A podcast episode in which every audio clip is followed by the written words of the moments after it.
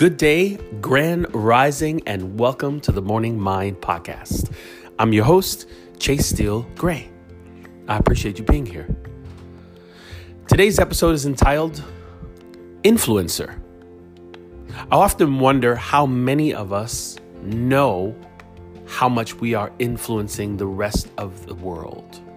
How much of us know that what we say and do actually matters so much that someone very close to us is watching us intently.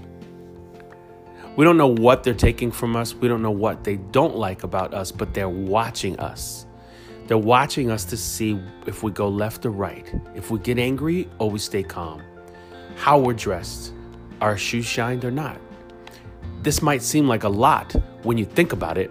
However, someone somewhere is actually watching your every move. So, what does that mean?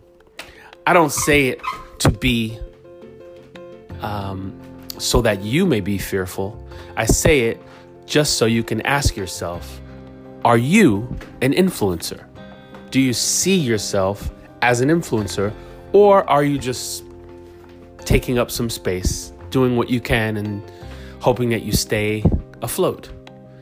Certain people are just here to do the absolute least to get by, while others are in the game to hit the home run every time. Of course, no one hits the home run every time. Babe Ruth, the home run king of baseball, was also the strikeout king of baseball. He became so focused on hitting home runs that when he didn't hit a home run, he struck out bad. So, what does that mean? For me, it just means you personally can only do the best you can do. However, are you pushing the limits of what that is? Are you looking to be stronger or are you looking to just fit in? Right? So, I heard a, a sentence once that um, the question was are you a meandering soul or meaningful specific? And I thought, hmm. Actually, the second word after meandering, I believe, was different, but that was the, the basic gist of it. And I thought to myself, wow, a meaningful specific. That's pretty good. A meaningful specific. But again, an influencer is changing the way people think, changing what people do. It's quite a big responsibility, actually. It's not something that everyone can do. It's not everything any it's not something that everyone wants to do. However, it is something that exists. Sometimes you're doing it without knowing. I have influenced people without knowing. And they've said to me at another time, Remember when you said such and such and such and such? That really helped me. And it blew me away. Really. Now on social media, I'm seeing people um, selling courses on being an influencer. Let me tell you how you can influence other people.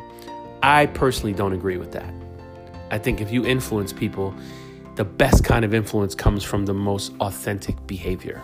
If I teach you how to influence, then I think that's called something else. Maybe mentoring, or maybe I'm giving you some of my information and you're trying it on inside uh, your vessel. And there's nothing wrong with that. There really isn't. But to be an influencer, to be someone who goes out into the world to create change, not even specifically all the time, but because their particular personality or their way of seeing life is so strong, it affects other people, right? Like a Barack Obama, like a Colin Kaepernick, like a Martin Luther King.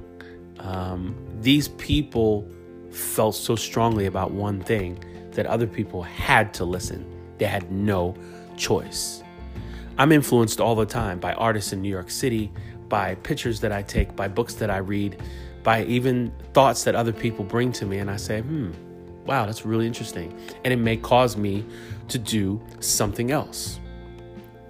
I always say to people who are close to me, I'm at a point in my life where when I see something that's really, really good, artistic or otherwise, I think about how to make it before I think about how to buy it.